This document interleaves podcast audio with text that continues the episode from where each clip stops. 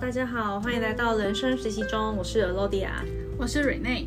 前面我们聊了亲情、友情跟爱情，那这一趴我们要聊一个大家很容易忽略的健康。欢迎 Ray，大家好，我是 Real Ray。聊到健康啊，大家可以去看我的 IG，其实我的体态是属于偏胖的那一型啊，不要讲偏胖，就是胖，福气 就是福气啦。因为我朋友比较多，应酬也多，所以可能从我出社会之后，体重就高歌猛进，所以就一路到达了现在这状况。所以在今年，其实我也很花了很多时间去正视健康这个问题，因为肥胖是所有慢性病的根源啊。那虽然我现在身体还很健康，没有什么三高。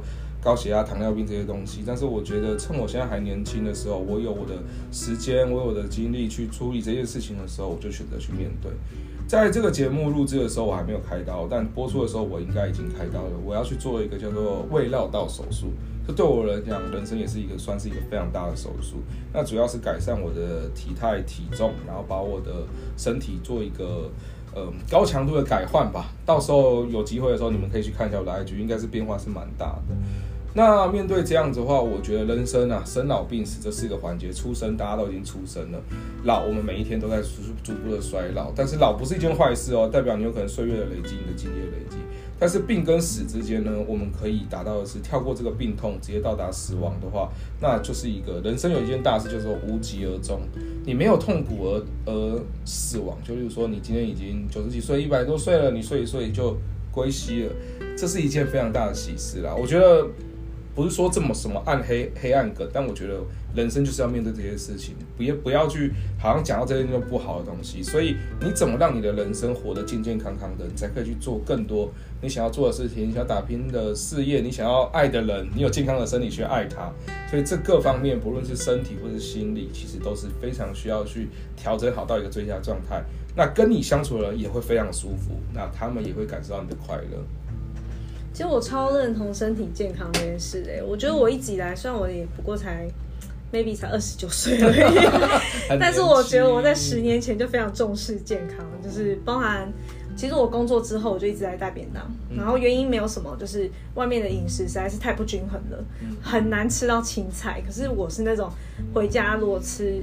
可能爸妈煮的菜一桌菜，我就是会夹两碗青菜先吃完再说。我不一定会吃饭，就是我是一个非常在乎我自己健康的人。对，就是不管是睡眠啊，还是饮食啊，甚至是运动啊等等。我之所以会运动，也最根本来说也是为了健康，因为我会发现我只要停掉运动一段时间，即使只是两个礼拜，我就会感冒。然后就觉得哇不行，果然还是要运动，就会乖乖的回去运动。所以即使附加价值来说，也是有一个是减重的效果。可是最根本来说，也是免维持免疫力这件事情。所以其实呃，像我刚刚说，我才二十九嘛，可是其实我吃保健食品已经吃非常多年了。嗯，就我会固定一定会吃鱼油，我一定会吃。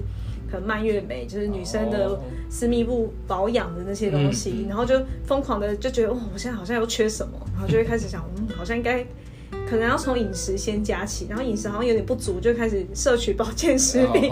对，就是我觉得我在健康上的重视是，嗯，也许会认真说，也许其实摆在事业在更前面的，嗯、因为我觉得我不一定要，呃，我觉得成功与不成功。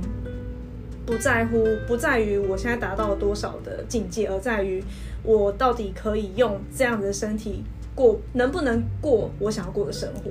对，这很重要。对，就是我想要的生活，也许是退休后我希望有一个梦想的样子。对。可是如果我现在如果现在的我没有去把持健康这件事，那就算我赚很多钱，我事业非常有有有有达到我的高峰的目标。但我退休后，我还是没有那个本钱去享受那些成果的时候，对我来说也是枉然。所以其实走到底，我好像最重视的依然是健康。所以也因为这样，我就会很重视我老公的健康。他常常晚上那边给我划手机，我就说：“ 先生，开灯好吗？” 以后你瞎了，我才不要照顾你。哦，你会这样子？对，我会这样跟他讲，我不要瞎掉哎、欸，我不想照顾个瞎子。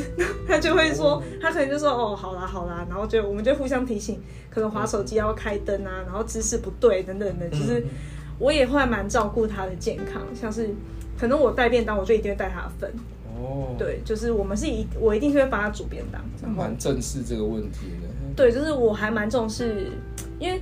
不管什么病都是吃出来的，老实说，因为即使是猫咪也是，因为我家养猫，猫咪也是靠吃吃出病的，所以其实所有生物都一样，就是一切的病都是来自于吃。所以在健康上我还蛮，因为一直以来都有在保养，因为我也是刚结婚嘛，然后我跟我老公其实是有怀孕的打算的，对，那也不瞒大家说，其实这件这个消息还没公开，我已经怀孕了，恭喜，没有错，你是知道的，我是知道，知道，难怪我怎么觉得你没有震惊感？对，因为我之前就。就先跟 Rene 讲，几个月了，现在其实四个月，恭喜恭喜。对，然后因为因为在备孕的过程中啊，其实我们就只花了两个月左右的时间，是很认真备孕，嗯，大概两个月。什么叫很认真备孕？就是去研究之后才发现有排卵期，哦，这种东西，对，然后你要选对那个排卵窗口。对，就是我们所称的危险期啦，那就是高受孕的日期啦。对，但是其实我之前都觉得那些哪有哪有算什么啊？就是 不是都一样吗？那大家有什么要避孕？对，那大家避孕要干嘛？对，对啊。然后我就觉得那也许还好，所以其实，在三月到。可能九月这段时间，前面两个月我们是有点非常自然的状态，就是说就随便啊，有就有，没有就没有。可是过了那两个月之后没有，就是觉得我们该不会生病了吧？就是我们该不会 其实没有想象中健康，然后就开始有点紧张。可是其实也没有到非常紧张，因为我们知道我们是一直都没有去认真研究，对，然后认真去研究之后，然后。Apple Watch 真的不是我要夜配，他们真的超准的，他算女生的那个窗口超级准。就如果你定期的输入你的月经的资讯，然后如果你又是很稳定的人，他的那个真准到不行，准到爆。然后我们就用那一个时间去算了，然后就两个月就就就中了。然后然后同个时间，为什么我对这件事情一直没有办法很？就它是一个好消息，可是我一直没有办法很大肆的跟大家宣传的原因是，我有个朋友，他刚好在我刚受孕的时候，他刚流产了。哦。那他流产原因就是，他其实就是在差不多三个月左右的时候流掉的。然后原因是，呃，他的宝宝有先天性心脏病。哦。可是他其实那三个月的时间，他都是卧床的。可是三个月就可以检测出来宝宝有这个状况吗？三个月大概就这么大，应该是有，小拇指大小吗？因为其实就跟大家科普一下，嗯，毕竟我没有约莫第十几周的时候，就是可以听到心跳了。嗯，所以每次医生都会把那个心跳的声音播出来听，听那个脉那个脉动的声音是不是正常的？哦，OK。所以他应该是透过那个心跳的声音，可以判断出哦是正健康，就是心脏也是不是健康的。对，所以他有一个心率的范围这样，然后。因为我们一直都在听嘛，然后我的宝宝是很健康的，因为我们也经过了一系列的产前产检，像唐氏症啊，不然那我我也真的是研究超级多。反正就是那个朋友他刚好流产了，然后他是先天性心脏病的宝宝，可是他前三个月时间他都是。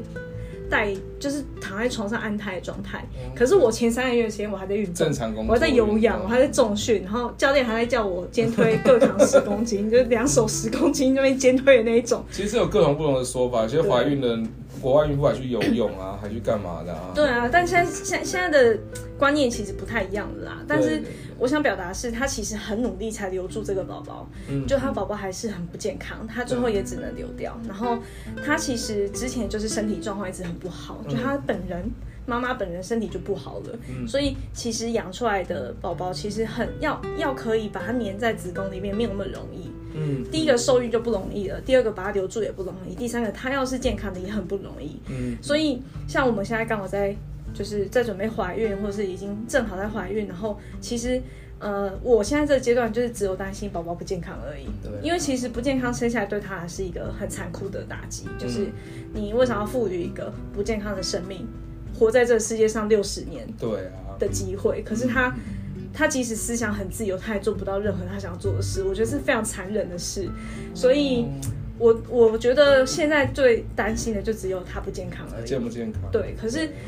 在这一段过程中，我就发现，其实你想要宝宝健康，你自己要先健康。嗯，你要先健康呢，你才有可能可以有健康的宝宝，你可以有健康的生活，嗯、你接下来才会有盼头。对，嗯、所以像现在这种时候，我就非常的感激以前的我，如此善待身体。那我对我们是不是要进入备孕的状态？你们先有伴吧。那首先要先找个伴。先有伴。我呢？说好一号呢？没有开玩笑。我觉得听完罗迪亚这样说，我只能先说，妈，感谢你把我生那么健康。哦、真的，这这都是这是真的，这是真的。真的，我我其实从小就是我我一直没有觉得说，就是十根手指头、十根脚趾头是。就好像是正常的事，对不对？对，我觉得它不困难，它怎么会很困难？嗯。然后我是真的到长大之后，就是你会认识很多，就是可能有一些肢体障碍的或者精神障碍的人之后，你才发现说，天哪，原来健康这么不容易。对，那刚刚听完你在分享备孕这段过程中，就是 妈，真的感谢你啊！就是虽然说生的没有够漂亮，但至少很健康。对，所以就是因为我以前这种想法，所以我其实健康从来不在我的人生。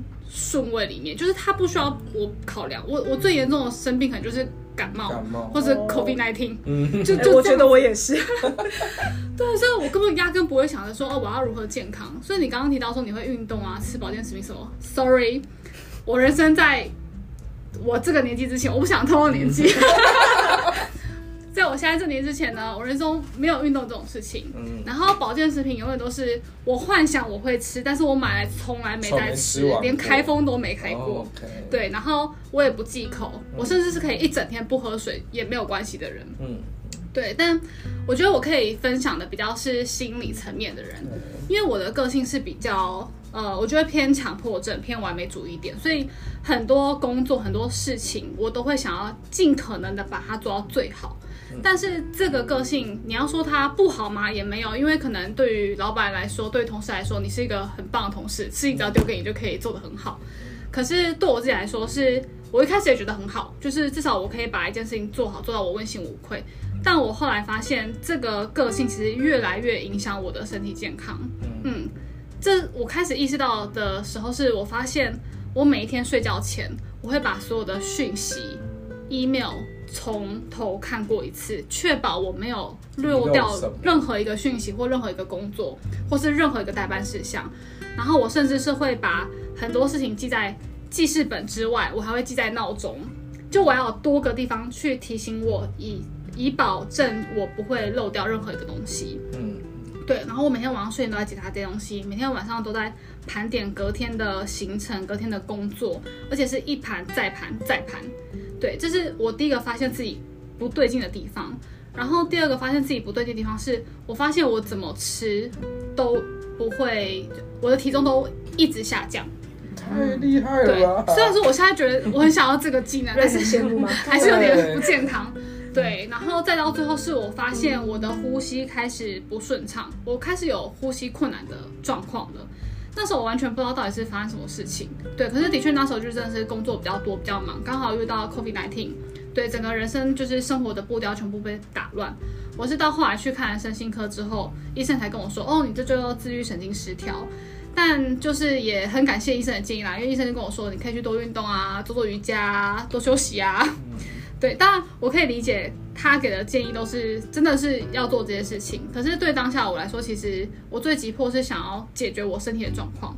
但我只要一焦虑，我的呼吸就会困难。对，这是你很难当下去做个瑜伽把它缓解的。对，所以那阵子我只能靠吃药。嗯，可是吃药的时候，我跟你说很可怕。你遇到任何事情。你的你的情绪是零起伏哎、欸，我可以很很轻松的，就是可能在跟你生气吵架，对，或是很高兴，但是完全没有情绪起伏，别人不会感觉到我的感高兴。后来我才觉得，天哪，这个不能靠药物控制，嗯，对，所以我开始自己在未经过医生的嘱咐下减药。对，如果大家真的有这个状状况的话，还是要听医生的嘱咐哦。嗯，对，我是自己先减少用药的药量。然后开始就是强迫自己去做瑜伽，强迫自己工作多久要休息，然后强迫自己开始运动。对，所以这也是为什么我现在会这么喜欢潜水的原因，是因为我在那个环境，我可以阻隔掉这世界上所有的烦恼。烦恼，没错，没错，没错，没错。对，然后到现在，我觉得我已经慢慢可以跟自愈神经失调这件事情共处了。对，因为说真的，我觉得它没有好的。这件事情，对，他一旦失调，其实我觉得他是回不去的。那当然，我现在在工作比较忙的时候，我就会发现，哎，症状又回来了。可是至少我现在是可以有意识的知道说，啊，我的症状回来了，那我现在应该要调整什么，然后和这个疾病去共处。嗯。我觉得啊，哎好，就是自律神经失调这件事，我觉得说到底好像就是舒压。就你可能不觉得自己身体有压力，可是其实你累积很多给他之后，他就突然在某一瞬间崩溃了。嗯、所以好像那个舒压的方法因人而异，就有些人是购物狂嘛，他、嗯、他的他的舒压方式是购物、哦，有些人是靠吃来解决，对，有些人是喜欢料理，干、嗯、嘛干嘛，其实也不一定要透过运动，就是某一件事情如果可以让你。完全阻隔，像你现在说的潜水，你要说它是一个运动吗？也许它算是一种户外运动，可是它认真要说，并不是那种流超多汗，然后会增长肌力，还是会吗？很累，那个气瓶多重，你要知道哎、欸。哦，好，我没有，我没有潜水。我扛一次的时候，我走到岸边，我说我第一次离岸岸边怎么离我这么远，你知道吗？所以是运动那一段。我我去船前，我也是满身汗，因为其实我说实在的，你大家有去潜水过，你就知道那个防寒衣其实穿上去，加上大太阳是真的很热，但是你不穿又不行，因为你下到海里会很冷。可以不穿，我都不穿、啊。对，但是那个气瓶又背上去，然后你也知道我体重比较重，可能我的负重要背到八公斤或十公斤，加上气瓶，哇，那根本就是。就觉得像扛瓦斯一样，然后我就开始哇，一直好冒汗哎，其实那真的很累耶。那难怪他是运动，那难怪他是运动。据说一支气瓶可以消耗四百卡，那蛮多的哦。真的很累啊。对，那那大家有兴趣也可以啦。不过我自己的舒压方式，其实反而我不会觉得运动对我来说是舒压，它是有点像是。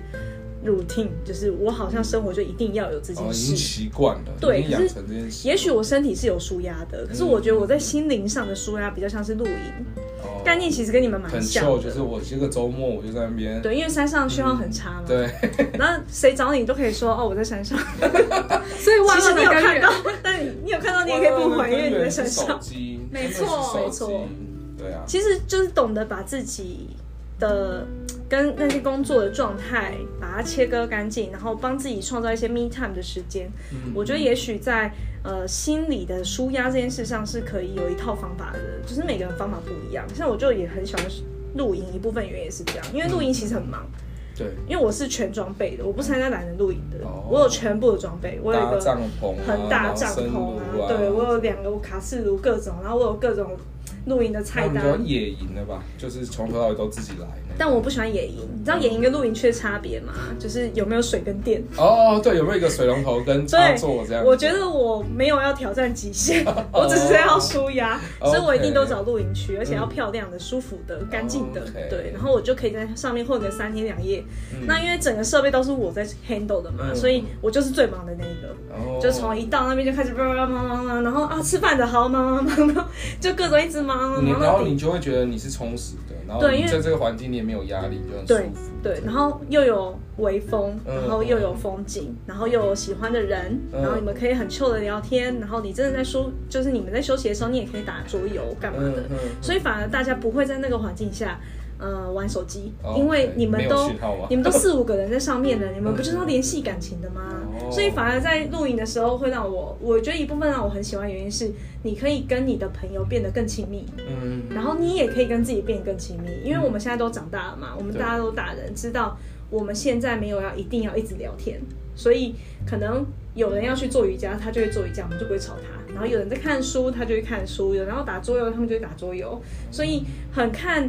很看自己跟，如果你找到对的，跟你对的频率的人上山去露营，其实非常舒服的一件事，而且超级便宜，真的是以现在国内国内旅游的价位来说，是便宜太多太多了。这倒是真的，一个区可能六百八百一个晚上，对，然后剩下就可以住四个人，对，然后还可以睡四个，水跟电给你，其他你自己来，对，对，其实很其实有设备就一切都搞定的那种，对啊，对，一一种休闲嘛，大家也可以看看自己适合的。那种心理舒压的渠道跟方式是什么？对对对，我觉得最后啊，解铃还须系铃人啊，你的身体状况出了哪里问题，只有你自己最知道。就是如人饮水，冷暖自知。你在自己知道哪里有病痛，哪里有什么，你自己要去面对。不论是身体，包括刚刚聊到的心理，我觉得心理来自于压力，压力来自于自己给自己。你要需要这件事情。而我慢慢长大之后，慢慢发现，其实给自己压力并不是一个正确的方式。你要去思考的是什么东西给你压力？那你要去思考的不是很焦虑的压力，而是思考怎么解决这个问题的根根本。你静下心来，冷静下来，觉得啊，我有压力，好，我老板给我了一个报告，我做不完，我有压力，好，我冷下心来，我怎么样才可以做完？如果我真的做不完，我应该用各个资料准备好之后，跟老板说我已经做到这边了，那我需要还需要多少时间？你要的是解决问题，而不是把这个问题缠绕在自己的身体上、心理上面。我觉得这样是会解决自己问题的比较大的一个根源啊。那跟大家分享，希望大家都可以身体健康。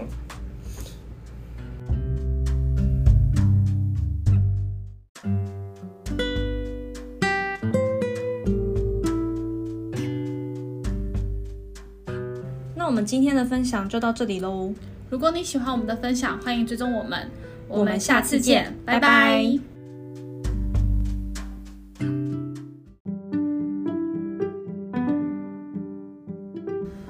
实习中是一个透过书和你分享人生故事的频道。我们每个人都是人生这门课的实习生。我们无法选修每一堂课，但可以透过彼此的人生经历，看见不同的风景。希望我们的故事可以陪伴你成为一个更好的人。人生实习中，我们下次见。